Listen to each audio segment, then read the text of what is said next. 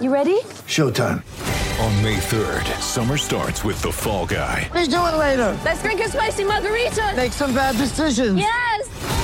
Audiences are falling in love with the most entertaining film of the year. Fall Guy. Fall Guy? Fall Guy. That's what the poster said. See Ryan Gosling and Emily Blunt in the movie critics say exists to make you happy. Trying to make it out? Nope. Because I don't either. It's not what I'm into right now. What are you into? Talking. Yeah. The Fall Guy. Only in theaters May 3rd. Rated PG-13. Ladies and gentlemen, it is showtime. Please welcome the team of the Fulhamish podcast.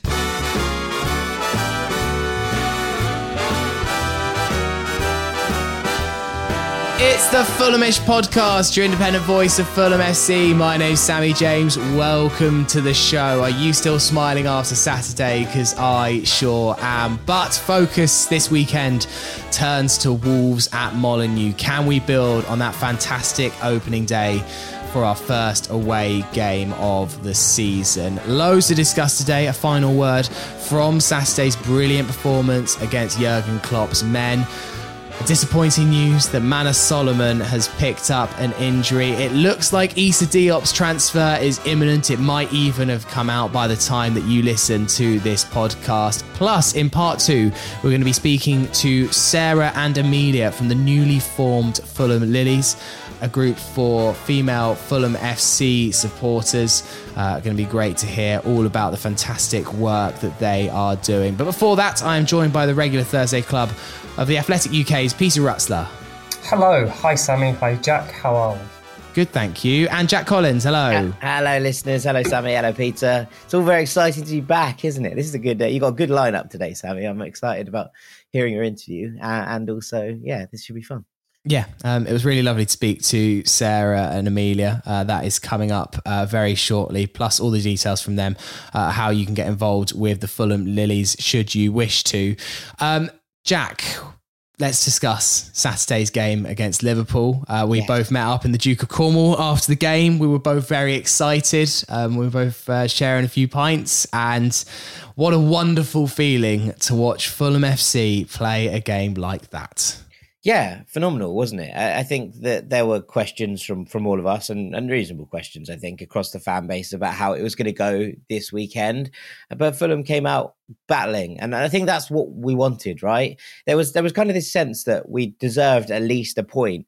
And yet, you know, once the second goal went in, and I think especially once it went to 1-1 and we were kind of under the cosh, it kind of was, oh God, what happens here? But obviously we go up the other end, Mitrovic wins a penalty. We score it and suddenly it's like, okay, maybe it's back on.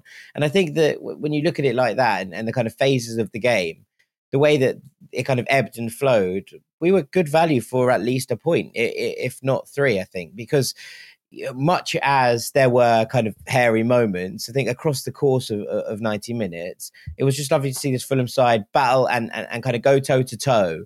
I think stylistically as well, go toe-to-toe with a side of Liverpool's calibre. I said it to you at the weekend, you know, Liverpool are probably the second best team in the world, but on Saturday they were the second best team at the Cottage. And ultimately, I think when you look at it like that, and for Fulham to go toe-to-toe and not, you know, duck in, look, we got 4 points off Liverpool the last time we were in the Premier League. You know, let's not forget that. But that was through a very different stylistic nature, I think. You know, last time out, it was about tucking in, facing that wall. Also, it was a depleted Liverpool team, but, you know, still. You look at that and you go, okay, this is a very different side. It was the way that we fronted them up and played our own way and played our own style. And I think that was maybe the most enjoyable thing from the entire weekend.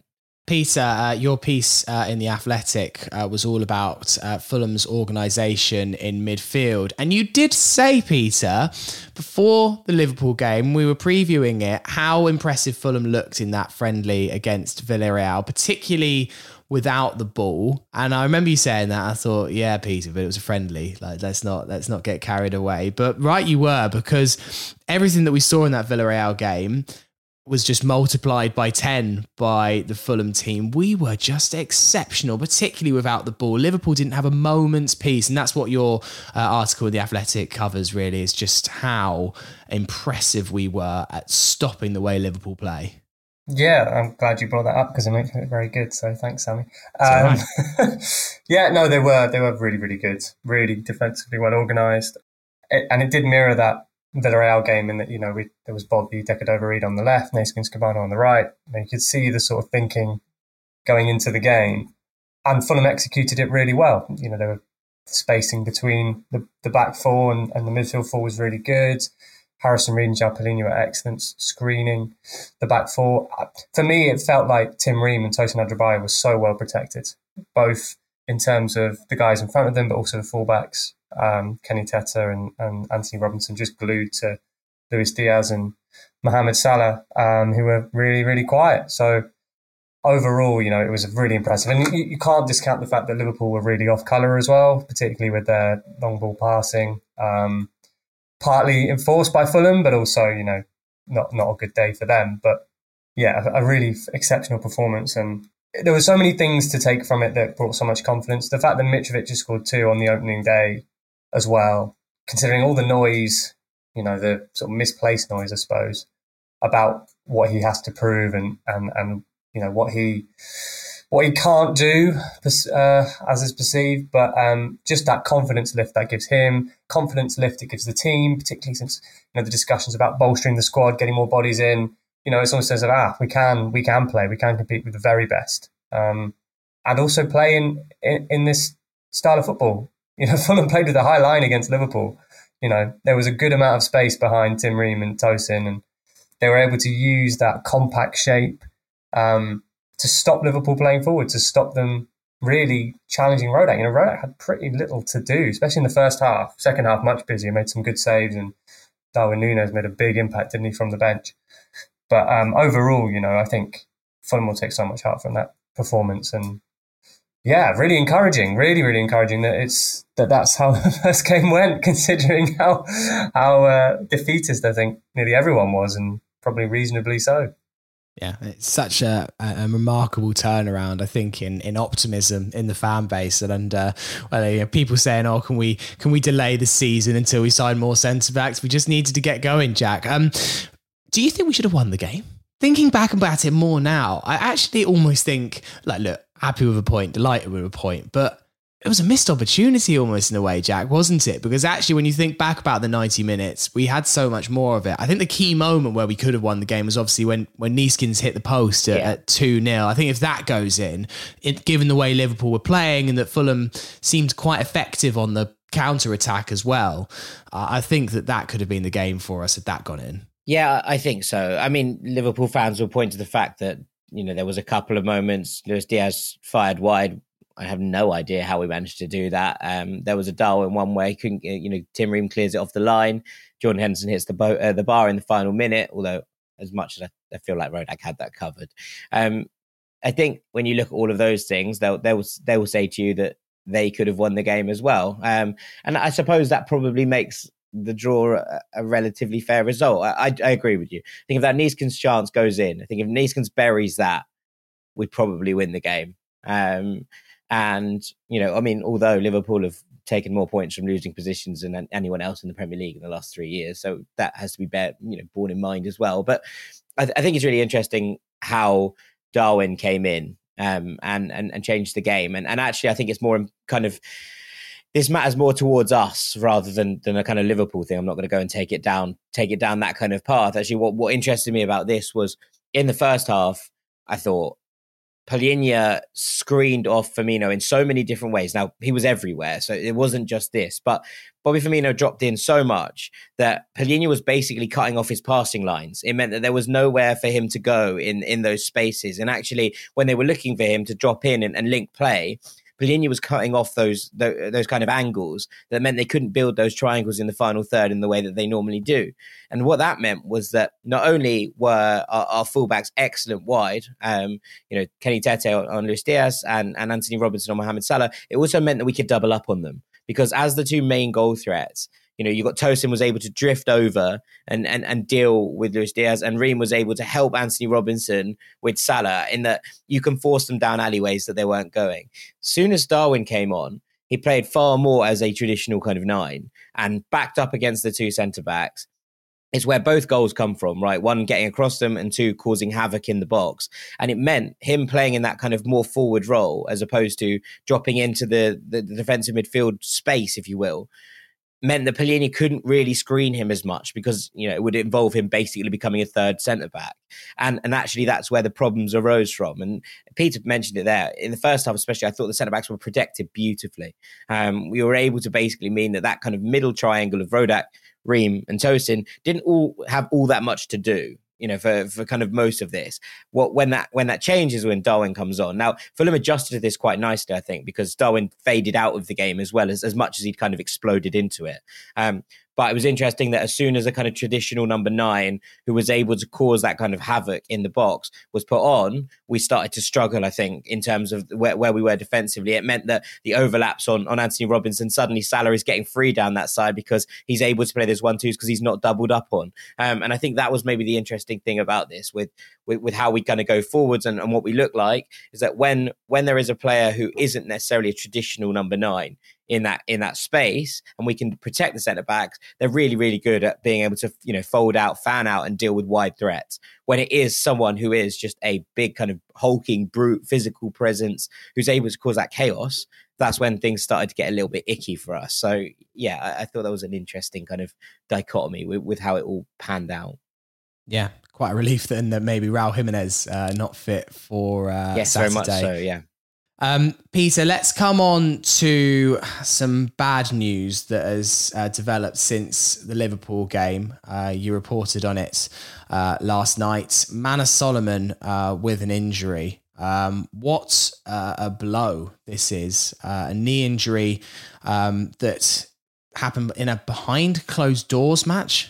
We'll come on to that. Looks like he needs to get further assessment. The exact time frame for his absence to be determined, but I think we can be pretty sure that this is not one that he's going to be back for the Brentford game or something. This is a lengthy spell on the sidelines, similar to Harry Wilson. And yeah, what a blow, because I thought in the glimpses that we saw on Saturday looked very good. And he was the person that, you know, set Mitrovic away for the penalty. I thought his touches were tidy, albeit he arrived at a point in the game where we were much more defensively minded. He didn't have as much maybe to do as he would normally. But yeah, what a run of bad luck on the wings.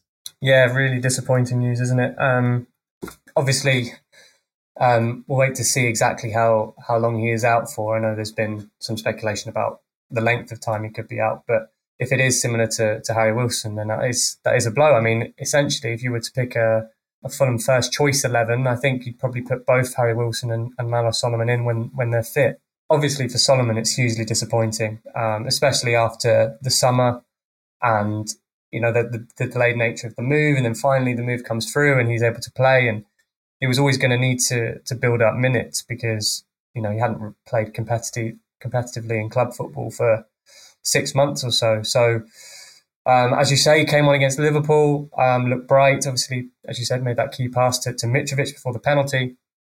But now has clearly picked up a knock. And I'm curious to see what this means for Fulham in terms of what they do in the market. Obviously, there's been talk about Justin Clive at Roma. But it feels like a more pressing issue. Obviously, Bobby Decker, Dover-Reid and Naismith Cabana did really well on Saturday, and I was going to mention them earlier because they had to cover quite a lot of ground trying to make the system work. You know, the fact that it was so compact, the fact that if Bobby Decker, Dover-Reid would press Trent Alexander-Arnold because the fullbacks were Fulham's pressing trigger, Cabana would then have to shift right over to cover the other midfielder just so that they were all screened. They did really well. So that, I mean, that's encouraging going forward. But of course, behind them, there's not much, if anything at all. So there's Jay Stansfield and Sylvester Jasper. They'll fancy their chances, maybe getting some minutes. You can play in those areas. Pereira could play in those areas. But I can't really see Anthony Knockaert and Ivan Cavallero being brought back into the fold. You know, maybe if push comes to shove and Fulham don't operate, they might have to. But yeah, for now, surely not. Well, they haven't been involved in pre-season, so no squad numbers either. So I'd be very, very surprised. But, you know, clearly Fulham are light on the wings now. And yeah, it's a big blow.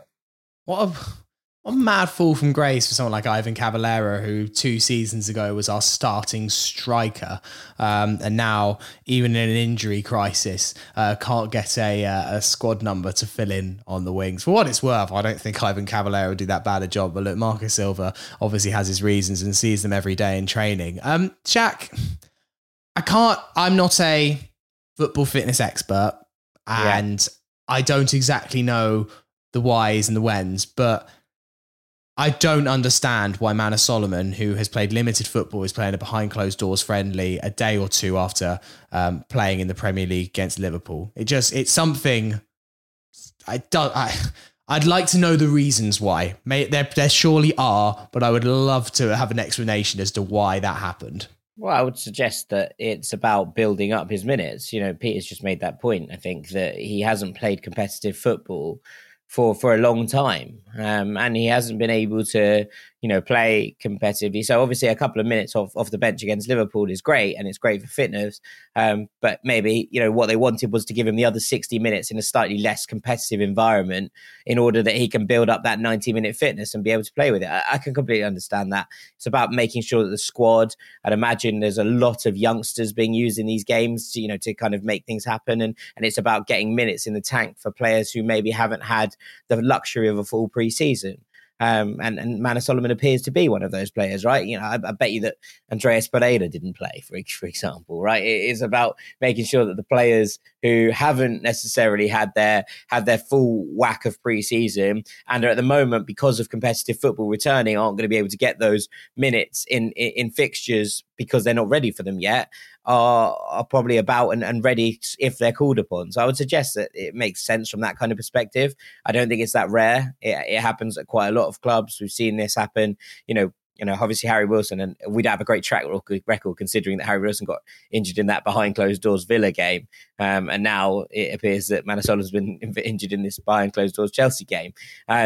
That it's all one of those, but we're looking at it and going, okay, uncomfortable, but I can completely see why they're doing it. It's about spreading those minutes, making sure that when people are called upon, they are match fit. And I think we've just been a little bit unlucky, to be perfectly honest with you.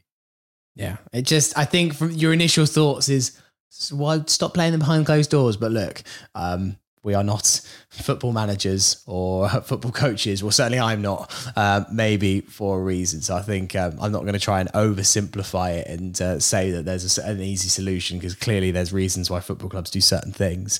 Let's come on to transfer news. And everyone is talking, Peter, about Issa Diop. Obviously, this is a transfer that's been waiting in the wings for a while, but there seems to be some significant progress on Monday with an offer accepted by West Ham. I can't put my finger on the amount. I've seen everything from about 10 million to 20 million from various respected journalists. So I nicely saw that you sat in the middle at 15, which I feel like seems like a good place to be, Peter.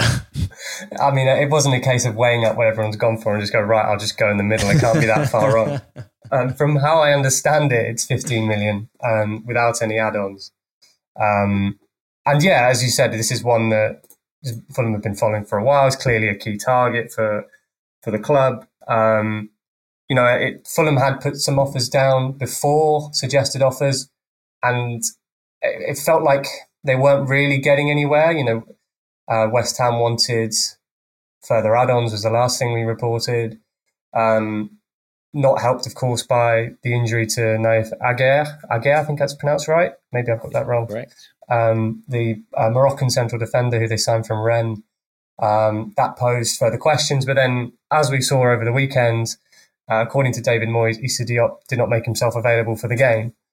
And I think once that happened, I think West Ham sort of realised that he's got to move on, and they may need to bring someone else in to solve their injury problems, because they do have some issues at centre-half. So clearly this is a move that Diop wanted. Clearly it's a move that Fulham wanted. Clearly is a key target as well.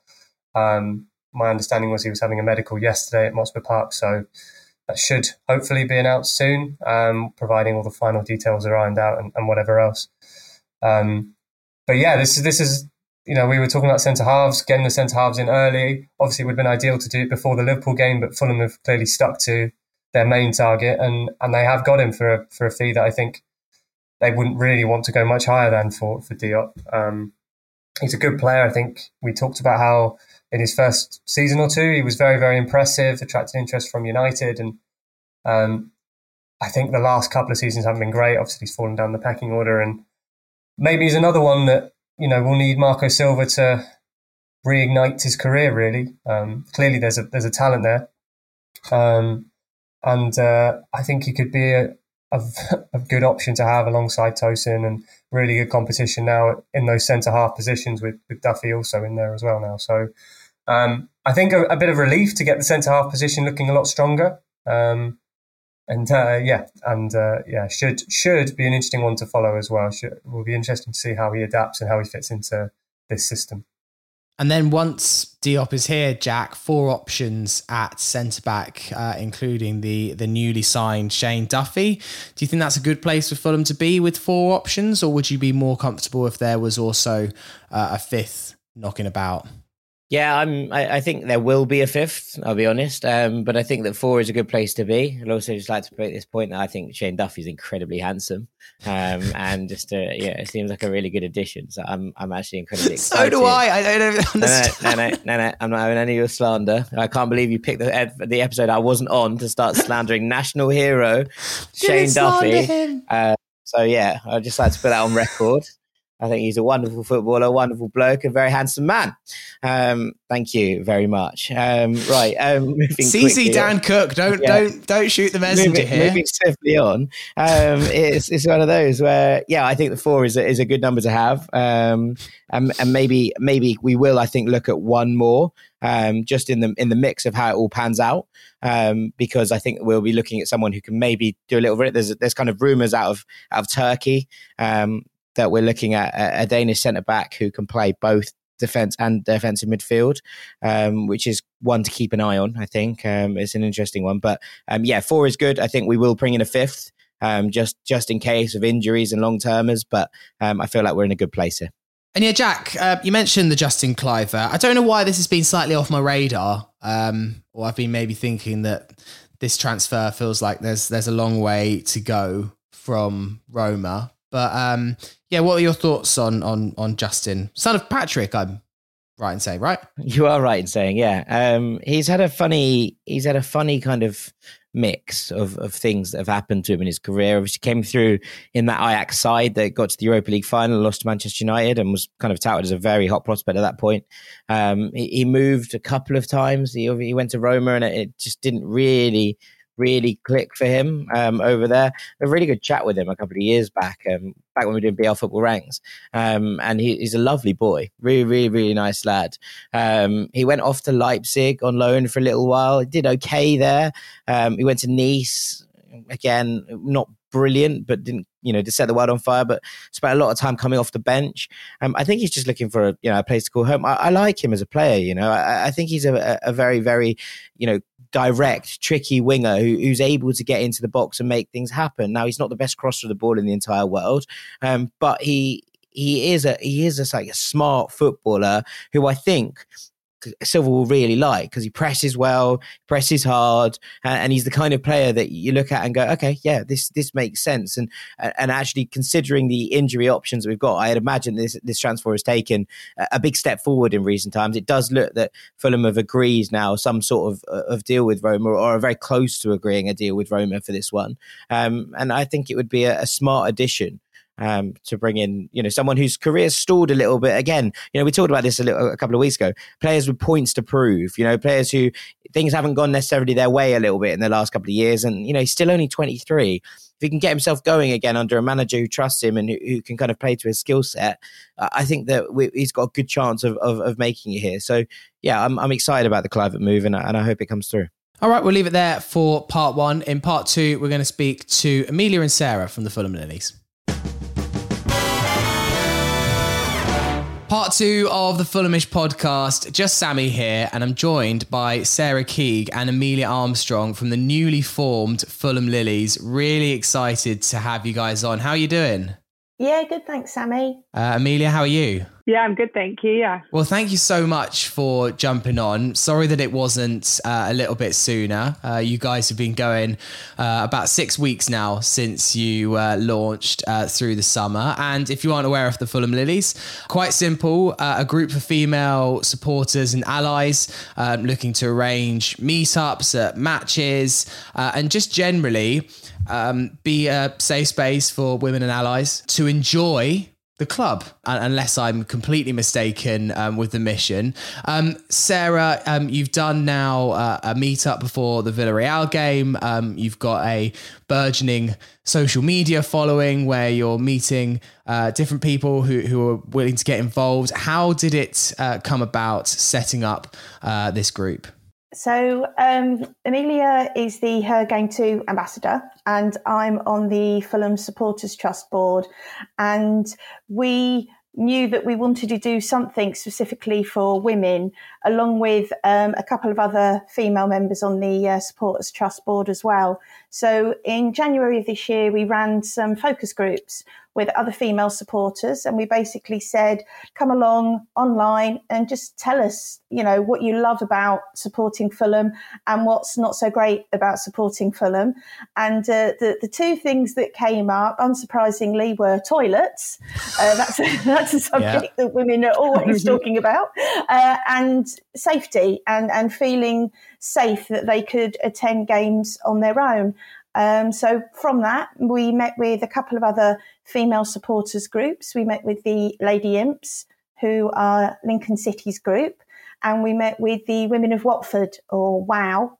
And they just sort of said what they've been doing and what they've managed to achieve. And we just took the plunge. And we just sort of decided that this was something definitely that we wanted to do at Fulham. And since we launched officially on the 1st of July, the support we've received has just been amazing, absolutely overwhelming, from females, but also male allies as well, which is really, really important to us. Yeah, Amelia, you obviously were also announced as the Fulham Her Game 2 ambassador last year. You did a fantastic interview or chat more with Tim Ream, which was on the Fulham website. He's absolutely lovely, isn't he? Yeah, oh, that was an amazing experience. Yeah, he's lovely, and it was really nice to have that backing from first team players as well, to say that they're here to listen about issues that the club might have with sexism in football, or just the whole wider scope of sexism in football. So it was a great chat with him. And yeah, he's probably one of the loveliest people I've ever spoken to. He's brilliant. Yeah, and not too bad of a footballer either, as we saw on Saturday against the likes of Liverpool. Amelia, you've been now a few months in that role as the Her Game 2 ambassador, and obviously you've been involved in Fulham Lilies.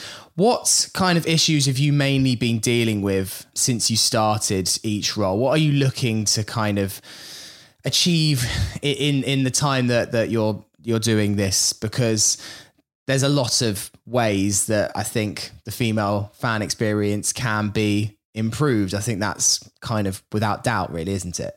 Yeah, definitely. I mean, one of the main things that I wanted when going into this role with Fulham is I wanted more awareness around the club, around how to report instances of sexism that you might experience on match day or in the ground. Things like posters up, things like anonymous numbers that you can text if you experience something, that just go to the club, and then the club can deal with that internally. Things where, you know, if you don't feel comfortable, something's happened and you don't feel comfortable going and grabbing a steward, and you don't want to, you know, report it there and then, you have somewhere where you can just text quickly, and then you know that the club are going to deal with it. So things like that, I think, were quite important to me. I think also just having the awareness up for Her Game Too, things like having players train in the shirt, having them warm up in the shirt, just to show people that even though we're a movement that has grown really, really quickly, we're here to stay, and it's serious. And just showing, the more that we show people Her Game Too, the more people kind of think and maybe reconsider behaviours that they think are normal but actually can be quite damaging. Things like maybe chants that can be quite sexist, things that people might not think twice about but now are being made to think twice about due to the coverage of of Her Game Too, things like that. And also I think alongside with the Lilies, what we've been trying to do is get some more awareness for our women's side as well. Yes. I mean, we have a women's team, but there's really not much advertisement going on about it. There's really not much on social media about it. So I think just showing people that we do have a women's side. They play on Sundays and their home games are at Motspur Park. So it's not exactly that far for people if, you know, if they want to get involved. But what we found when speaking to people is a lot of people aren't even aware that we have a women's side. So just kind of raising that awareness for that aspect as well. Sarah, you were talking to me before we started about the meetup that you did at the Villarreal game. How important do you think these meetups are? One thing I've always been surprised when doing Fulhamish and some of the emails we get are that there are a lot of people that want a group, want something to identify with, and they would go to more matches if they had like-minded people that they could go to matches with. So what was your experience of doing that first meetup, and how important do you think they're going to be to the Fulham Lilies going forward? We could not believe the response that we got to the meetup at the Villarreal game. For the Lilies, there are 10 of us, so 10 co-founders of the Lilies, ranging in age from Mills, early 20s, right the way up to Tamara, who's 79, and every age in between. And it was the first time that we as a group had met. So that was great for us that we all finally got to meet in person because everything had been done online. And we thought if a couple of other people turn up as well, that would be great. We had a family turn up with their two kids, mum, dad. We had lots of young females. There was one in particular who loves football, doesn't have anybody to go with. She saw us on socials and bought herself a ticket and came along. And she was there for, you know, an hour or so. She was chatting away. She absolutely loved it. And then we all walked to the game together. And as it happened, she was sat just about 3 or 4 rows in front of me, pure coincidence. And she sort of came up at half time and went, "This is amazing. I'm just loving it. I'm having such a great time." And to get that on our first meetup was absolutely incredible, because that's what we want. We want people who, you know, for whatever reason, feel that they can't attend football, whether it's because they've got nobody to go to or whether they think they're too old to go. Or, you know, we had a South Asian woman contact us as well and said that obviously she has certain barriers because none of her family sort of are into football. So it was all these different people who contacted us and said, "Because of you, we can now consider coming to a football match." Amazing. Because we know that we can come, we can meet you, and then I'm in a group, I'm in a tribe. And so it just was absolutely fantastic for us. We were absolutely overwhelmed by the support that we got, and it's all been positive. And a lot of it has been from men saying about their daughters, you know, wanting to take their daughters, and it's great that they've got now a safe space that their daughters can come along. So yeah, and because of that success, we're looking to do that another meetup before the Brentford game on the 20th of August. So again, it'll be at the Tea House at Bishop's Park, who again have been very supportive of us, and we're going to be there from 1:00 till 2:30. Yeah, so 1 till 2:30 on the 20th of August. Yeah. Sounds brilliant. And if, you know, you had that much success at a friendly game where the attendance was a lot lower, I imagine that it's only going to go up and up for the big Brentford match. So, that sounds absolutely fantastic. Amelia, what is your experience being a Fulham fan as a woman? I think a lot of people would maybe naively think that Fulham is a very friendly, welcoming club where there are no problems and everyone can come to a game and not experience any kind of intimidation or any awkwardness or kind of bad feeling towards them.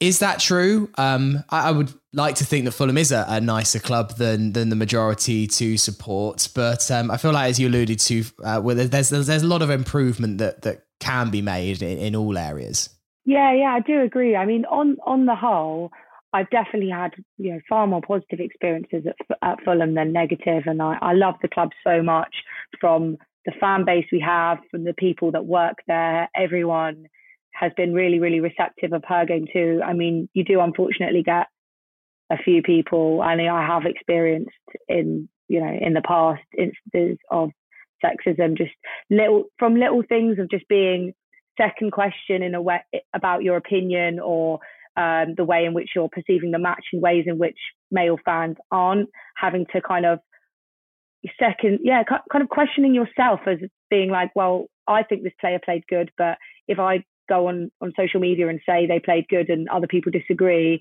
it's going to then come down to gender in a way in which it doesn't for male fans. I think things like that. I do think that it's my experiences have definitely got better. I feel like when I was 15, 16, I experienced quite a lot of sexism from Fulham fans online, unfortunately.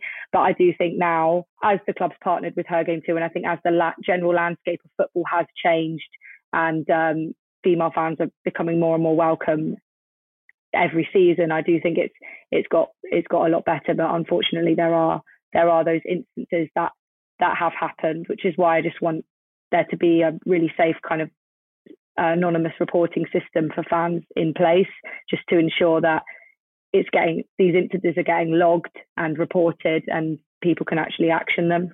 Yeah. And it's almost unrelated, but it is related. Like the way that England won that final, and so many people saw it as well. And I think so many men will have watched a women's game for the first time in their lives at that point and realised, oh, actually, maybe I had my opinions all wrong here. Women can play football, and you saw Gabby Logan, Alex Scott, all the people, they can talk about football, and you're like, well, obviously, I mean, we've been saying it for years, but if it takes a watershed moment like that to change some opinions slowly but surely, and I don't think anyone's ever going to say that the battle is won, or that everything needs to stop now, equality is here, it isn't, but I really hope that can be that watershed moment. And Sarah, what else are the Lilies looking to achieve? Obviously meetups, but also you've been trying to kind of build a social media presence as well, that hopefully will be able to kind of combine maybe not just match-going fans, but also non-match-going fans. Yeah, definitely. We actually had our first international supporter who contacted us asking to buy a Fulham Lilies badge. Hey. So we've sent him a little pack with a Fulham Lilies badge in, and we've been contacted by quite a few female supporters in the States saying, how do we get involved? What can we do? So, and as Amelia was saying, it's for a woman, it's so refreshing. We just sit around and talk football, and there isn't that pressure that you sometimes get when you talk to men about football. Am I going to say the wrong thing? If I pronounce a player's name wrong, are they going to think, oh, she knows nothing about football? Whereas with the women, we just talk freely about football and our love of the game. And what's quite nice as well is we're looking to partner up with other women's supporters groups. So whilst we have the rivalry on the pitch, we're very much female supporters, so we want to make sure that we're doing work with Her Game Too Brentford, and we've also been looking at doing something with the Arsenal women's supporters group as well. So going forward, we just want to capitalise on what we're doing at the moment, but increase it and spread it out to other areas. And we've also got some very random things, such as we want a Jo Bryan feminist book club. Sounds perfect. I imagine he'd be up for that as well. I'm almost certain. You just got to put that ask in there. I imagine send him a tweet and he'll be more than up for it. Just quickly, let's chat football, because that's what and let's chat Fulham. Amelia, what did you think of the Liverpool game, and how much more confident are you now for the season ahead after watching Saturday? I definitely feel like I've got much more of a smile on my face this week than I did this time last week. Oh, definitely same. I think I couldn't believe my eyes, to be honest. When we were 1-0 up, I was absolutely shocked. I know everyone that's sitting around me, we were all just staring at each other like, is this happening? I think even though I did feel like we won, to be honest, even though we didn't. Yeah. But just the performance we put out, I think going into that match, I kind of had the mindset that I didn't really the result. I kind of I almost was 100% sure we'd lose that one, to be honest. So I kind of went into the match just going, I just want to see the players on the pitch and see them gel and see our new signings and see how they fit in with the squad. To get a result like that, you know, and I think the main thing for me was Mitro scoring, because I know he gets so much stick and it's so unfair about, you know, not being Premier League quality. And I know that I get it a lot from people that aren't Fulham fans. They say that to me all the time. I'm sure a lot of Fulham fans get that from people that, to be honest, haven't actually watched him play football. So I think for me, the main bit was just to shut everyone up that's been going on about him not being able to score in the Premier League. Oh, I'm so confident now. And Sarah, obviously about 3 weeks left of the transfer window. What's on your wish list? It's really difficult, isn't it? Because before the season started, we were like, centre backs, we need, you know, defence because Tim's not going to cut it. But the performance that he gave on Saturday, was absolutely immense. It was one of the best games. I mean, for me, last season, I thought he was the most improved player. He absolutely was fantastic last season. And I think this season, everyone was like, he's going to be making up numbers. But I thought he was fantastic. But Marco's right. You know, we're not going to be able to go through a season with the small squad that we've got. And we've seen already Wilson and Solomon are out.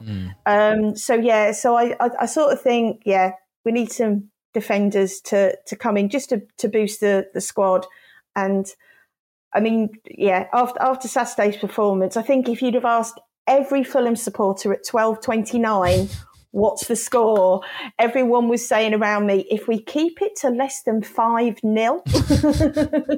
I'm going to be happy. Yeah. But after that performance, I just sort of think sky's the limit with us now. Oh, it's so exciting. I'm really hoping that it's not a big crash back to earth on Saturday at Molineux after we give the European runners-up a game and then Wolves come along and just get a nice easy win. But fingers crossed that we can put the same performance levels in as we did. Sarah, probably just a good opportunity to share any of the details for how to get involved with Fulham Lilies, either on Twitter, on Instagram, or however best to kind of get in contact if they've got any more questions. Yeah, so we're on Twitter, Fulham Lilies, Insta again, Fulham Lilies, and we've also got a private group on Facebook as well if you search for Fulham Lilies. And if you want to contact us, our email, nice and easy, is fulhamlilies@gmail.com. Amazing. Well, thank you both so much for coming on and for everything you're doing. I honestly think that it's a really inspirational thing that you guys have decided to do. And I think you're going to change the lives of a lot of Fulham fans. Sounds like you've already kind of made that start with the Villarreal game. And I really hope that the Brentford meetup goes well. I'd love to come along myself and meet you. And I know that there's a couple of Fulhamish regulars that are amongst your co-founders in Hayley and Lydia as well. So really, really wish you guys all the best, and definitely go along to the Brentford meetup at the Bishop's Park Tea House before the Brentford game. Sarah, Amelia, thank you. Thank you. Thank you so much. Part 3 of the Fulhamish podcast is Sammy back with Jack and Peter. Thank you so much to Sarah and Amelia from the Fulham Lilies and for all their work they are doing. Definitely get in touch with them if you're up for joining that Brentford meetup. Just before we start the questions in part 3, there was a tweet from a guy called Harry Truss. He's a fan of the podcast. He's part of our Fulhamish community, and he put a message on Twitter out last night, which has been widely shared. And he asked me if I could mention it on the podcast. And of course, I'd absolutely love to. So Harry is a recovering drug addict, follows Fulham home and away. He wants to set up a sober Fulham group who meet up on match days. And he wants to reach sober Fulham fans to see if there are a group of like-minded people who would like to enjoy Fulham games without going to pubs and all the things that entails. And if that is you, and maybe you would like to meet up with fellow sober Fulham fans, then definitely drop Harry a tweet at HarryTruss1. Harry spelled H-A-R-R-Y as normal, and then Truss T-R-U-S-S-1. And we really wish Harry all the best in setting up that group. And I'm sure there are plenty of like-minded Fulham fans who would be up for joining. There's already been quite a big response to his tweets. So, yeah, all the best, Harry, and all the best with your recovery, and hopefully catch you at a match soon. Let's do some questions and some messages that we've got in just before we finish the podcast. Had this brilliant email from Mary Dunlop. And she writes, "Hello, Fulhamish. I wanted to write and say thank you. We live outside of Boston, Massachusetts in the US, but we spent August 2021 to July 2022 in London for my job, and we lived in Fulham. My family and I had never seen a professional football game, but we're looking forward to going to one during our time in London. We have two daughters, aged 6 and 8, who started doing the fantastic girl skills classes with the FFC Foundation in the autumn, so we figured that we'd try out a Fulham game. We loved it so much that we immediately bought season tickets for the second half of the season. My husband got me hooked on the Fulhamish podcast, which we've both been listening to ever since. My absolute favourite episode was the one where Jack convincingly argued that Swansea's best strategy would have been not to try and score any goals, and the epic "We Dream of Ream, This'll Catch On." I was listening to this episode on the train and started crying because I was laughing too hard. What a season it was. We're now back in the US and feeling homesick for Fulham. We watched the Liverpool game over breakfast, but felt sad to see other people in our seats at Craven Cottage. It's been a real pleasure to keep with all the Fulham news and relive the highlights while listening to the podcast. Thank you for the hot takes, the pessimistic views, and the absolute joy of being able to share in Fulham's successes." Mary, what a lovely email. Thank you so much. Glad you enjoyed the podcast, and hopefully you can make it back for a game or two later in the season and hop back from the States, and maybe you won't be able to get your seats exactly, but I'm sure you'll be able to get similar seats in the ground. But yeah, thank you so much for listening. Let's go on to a question here from Daryl in Milwaukee. He says, "Hello, Fulhamish. I have two questions. Does it appear that our best defence is going to require playing on the front foot at all times? And do you think Harvey and Fabio miss Fulham yet?" Let's start with the first question about playing on the front foot, Peter. It was my big question after the Liverpool game, was that what Fulham did in that Liverpool game was so intense. It was, I wasn't even sure we were going to be able to keep it up for the 90 minutes, but we just about managed to. It's a really, really, it requires such a high level of fitness to be able to keep that intense pressure for 90 minutes. I remember we saw quite a few teams at the Cottage last year try and do it against us, and they were never able to fully manage it for 90 minutes. Not only have we got to do that for 90 minutes, if that's our style of football, we've got to do it for 38 games. That's going to be very, very difficult if that's the style of football that we see every single week. Yeah, I mean, it'll be really interesting to see. Obviously, we've talked about how the sense has all been Fulham aren't going to change too much about their style this year. They're going to play their way and approach each game like that. I think one thing that will be important for me will be mentality and mindset. Which seems kind of strange when you think, well, it's fitness, isn't it?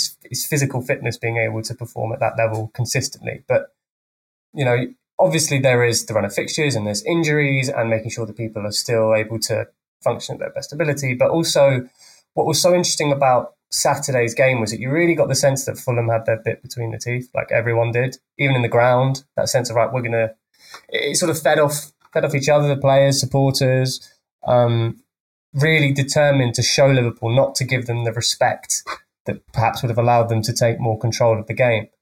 And the reason I say this is because I think when you get into the rhythm of the season, trying to maintain that focus will be really important. And I think Fulham will be able to do it because the club as a whole have a point to prove. We've talked about so many different players having points to prove. And I think having that belief that it can work, having seen it at Liverpool. And then also just be that first season back in the Premier League, that determination to show everyone that actually Fulham are pretty good, should give Fulham that lift. Now, the other thing, of course, is game state, which we sometimes talk about. Concede an early goal, how do you respond to that? We talked about last season that Fulham didn't always respond in the best way, but will that be different this time around? Will they always need to chase games? Will they take leading games and then have to hold on to leads? So that will play a part too. But I wouldn't be surprised, especially in the setup that we saw Saturday, to see similar things against the big teams. Fulham did that against Manchester City in the FA Cup last year. We talked about how Silva, when he was in charge at Estoril all that long time ago, would go to those big clubs in Portugal and try to beat them by playing them on their terms, kind of thing. So I imagine we'll see similar. But as long as Fulham don't pick up too many injuries and can keep that sort of belief, which seems kind of abstract, but I think it is quite important, then I don't see why they can't maintain those performance levels, why they can't continue to beat different teams. Of course, different teams have different tactical setups and they'll pose different questions, and there will be times where teams will, gain advantages, and that will change things. It will change how games unfold. But if you can have that same impetus I won't say desire, because players always do have it, but there is a real energy behind Saturday's performance. And I think if you can keep that, then I see no reason why Fulham can't maintain it throughout the season. Moving on to a message here from Gary Wallace. He says, "Hi chaps, yesterday," he wrote this on Sunday, "was brilliant and the atmosphere was great. Don't want to come across as some old bloke moaning. I hope this doesn't cover though the Chelsea ticket pricing, which was released quietly, and general pricing to the back of people's minds." He said, "Keep banging the drum on this. Too many lifelong fans and young fans, potential new fans, now missing out on games." He said, "There were too many Liverpool fans, tourists in colours in the home areas yesterday, which had Liverpool won comfortably as expected, had the potential to kick off. Don't want to dampen the feel-good factor, but don't get me started on the half and half scarts and all the ticket touts. Much love. Keep up the good work." Jack, they released the Chelsea ticket prices. They're the exact same as the Liverpool. Yeah. I have got to the point where I don't know what more anyone can say on this. Yeah. It's still as disgraceful what they've done for the Chelsea game as the Liverpool game, in my eyes. I never expected that Liverpool was going to be a one-off, as though the club said that. The Fulham Supporters Trust are releasing the results from their survey, which they did about ticket prices. Some pretty startling, eye-watering facts in there. 62% planning to attend fewer matches, non-season ticket holders because of that. 82% of people saying they were either dissatisfied or very dissatisfied with those ticket prices. And if you look at the age ranges of people that were affected most, it was a lot more young people than old people, as expected. Coming on to Liverpool fans in the home end, it didn't seem too bad in the Hammersmith, but I heard that there was a lot in the Putney end.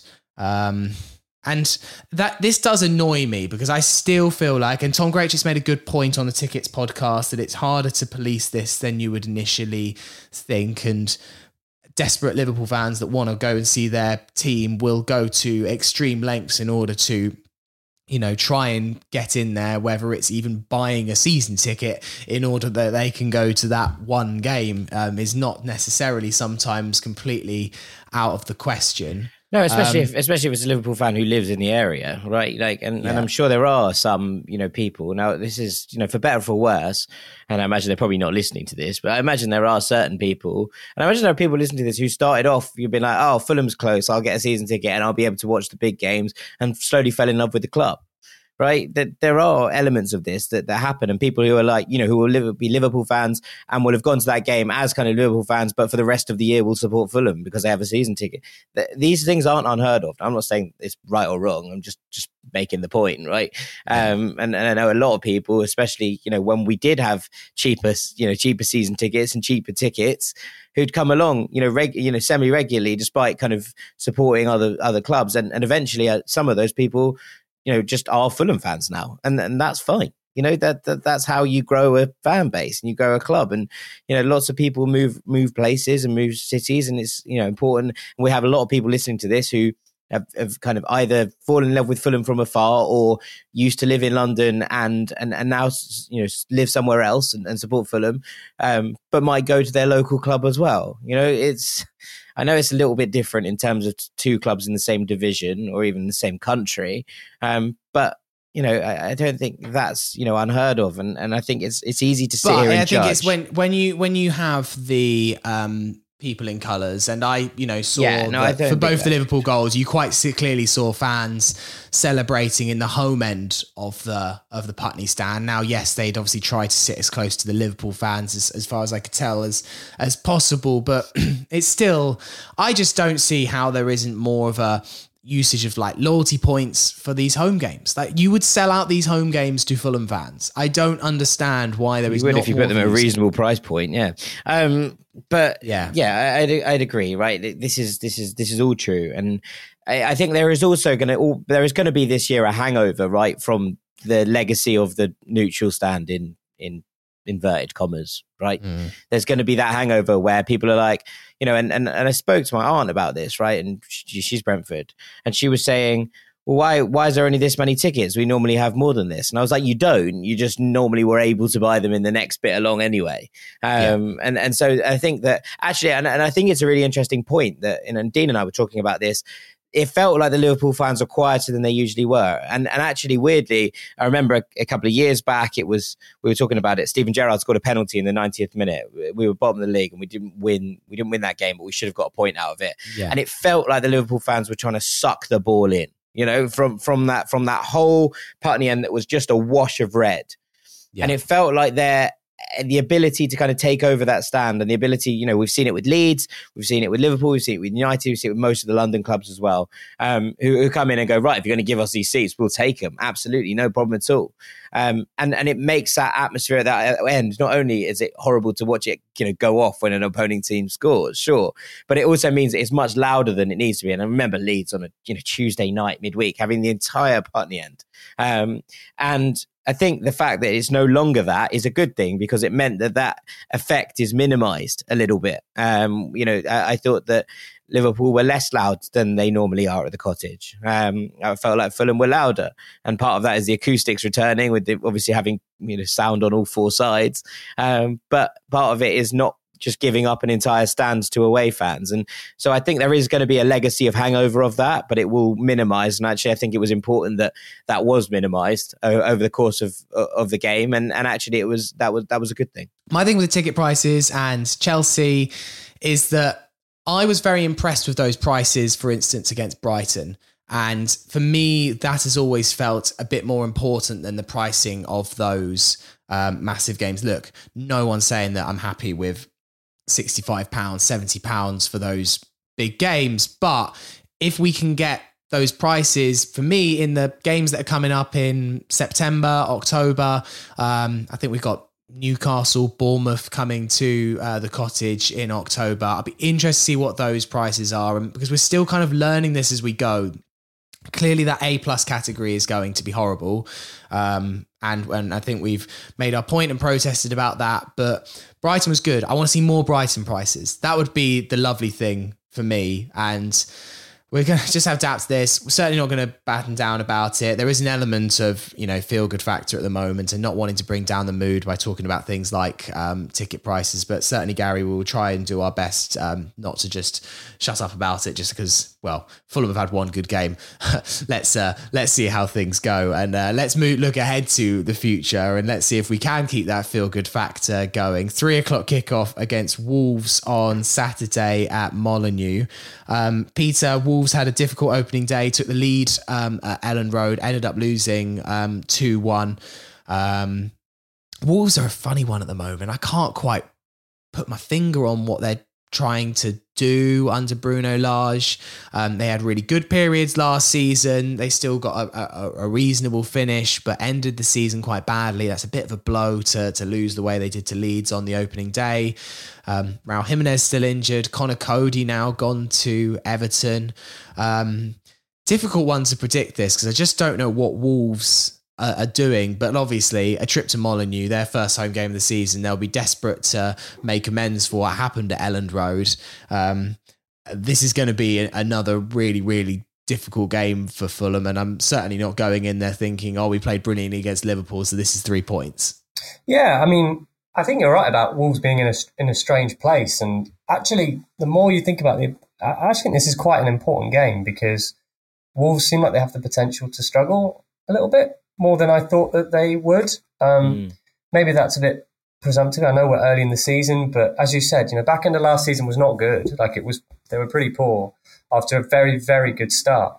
I know Bruno Lage moved to a back four, if I remember rightly, Jack, is that right? Yeah.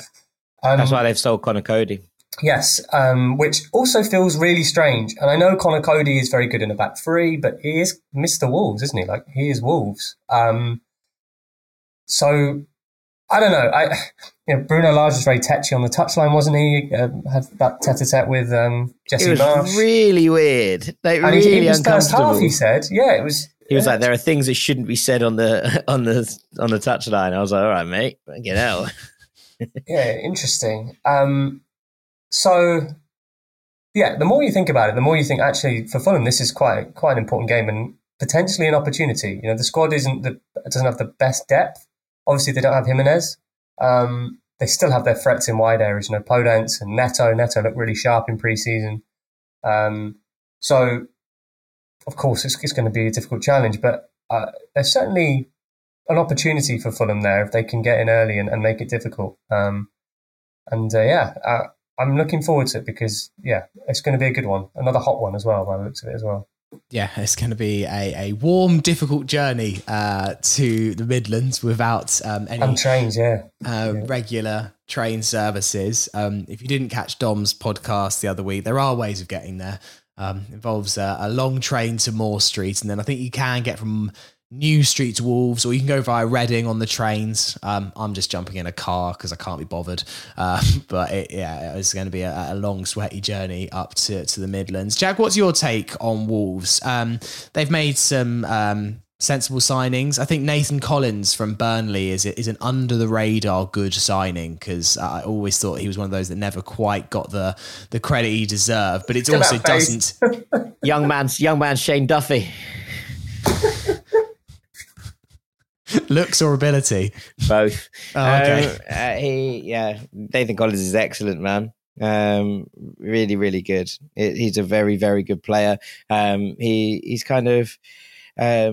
You know, struggling a little bit in terms of where it is, but and what he does, because I think last season he didn't quite, you know, get that breakout, but obviously made from Stoke, went to Burnley, had that moment, and is now at Wolves. I think he'll thrive. He's a lovely ball playing centre back. He's done really well for the Republic, I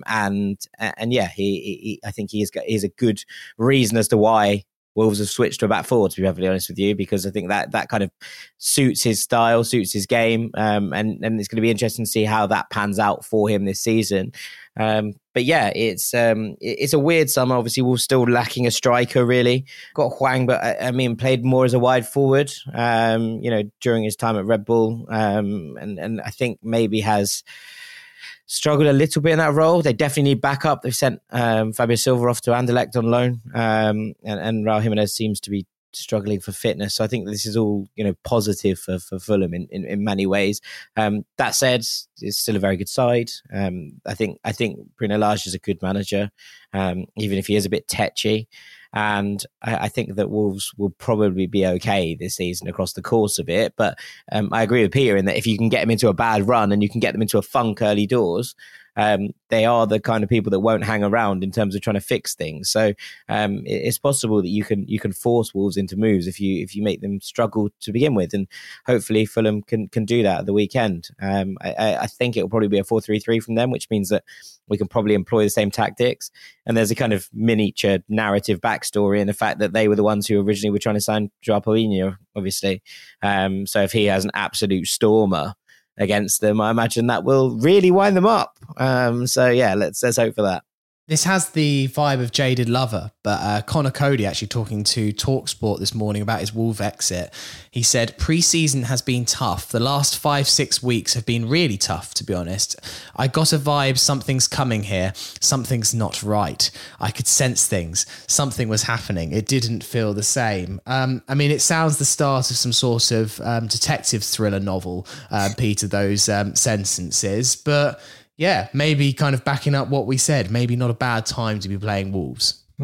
Yeah, those comments don't exactly fill you with confidence if you're a Wolves supporter. But then again, Connor Cody is looking to play, isn't he, before the World Cup? So to get those minutes in. So, you know, maybe. Yeah, I think there's only so much you can read into it. Yeah. Also, you only have to read Marco Silva's comments 10 days ago and you'd think, oh, it's a good time to be playing Fulham. I think you can read into anything. It's not exactly like Fulham are devoid of problems ourselves. Just one good game and does not paper over all of the cracks here. And Jack, as you said, you know, look at that lineup that played against Leeds. You've got Jose Sarr in goal, Johnny, Nathan Collins, Kilman and Eight Nouri at the back, and then you've got that midfield, Dendoncker, Neves, Pedence, Morgan Gibbs-White. We saw him tear us a new one for Sheffield United at the end of last season, Pedro Neto, and then Hwang, as we mentioned.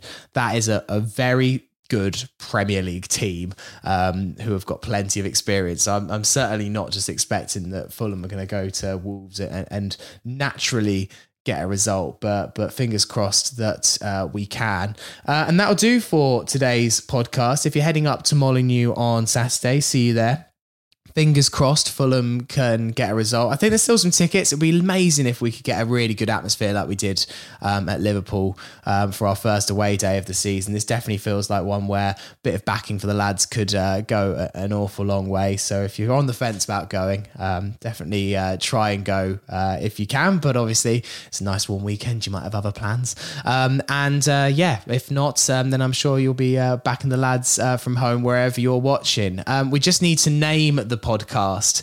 As ever, we're going to the Fulhamish community for our podcast names on the Thursday Club this week. There's some corkers here, Jack and Peter, so I'm going to read some out and you guys can pick between you what you think is best. First one from Harry, which was Pitch Was Dry. Obviously, after Jurgen Klopp's comments. Timothy Higgins with Another Winger Clipped. Nice. Nice. Very clever. Matthew Morris, Wings Diopping Out. Nice. Okay. Avas with It's Another Injury. Farrell Monk with Behind Closed Sores. Oh yeah. Good stuff. That's good. I think they are the best three. Oh, Nev said Is a Kind of Fulham. As well, what are you thinking here? Behind Closed Sores is good. Yeah, it's very good. Another Winger Clipped is good as well. Yeah, I thought Wings Diopping Out as well was quite good. What's the unanimous decision here? I don't think there is one. That's the key thing where we three of us say three different things. All right, Jack, what's your decision? I'm gonna go Another Winger Clipped. That's clever, Peter. I was going to say the same as Jack. Another Winger Clipped. Yeah. Well, there we go. There's a unanimous decision. So it is Timothy Higgins. Thank you for your names, and get on the Fulhamish community if you want to suggest names for the Thursday Club. A nice, enjoyable added element to this season. This Will Catch On hasn't gone anywhere, by the way. We're just waiting for a few more submissions. It's been a bit quiet in the inbox. If you have any good ones, particularly for some of the new players, Polinius, well, I would say Solomon, but not much point. Diop, please do send them in. hello@fulhamish.co.uk. We're taking a few weeks off it and get them in before Fulham start losing games when it suddenly won't be so fun.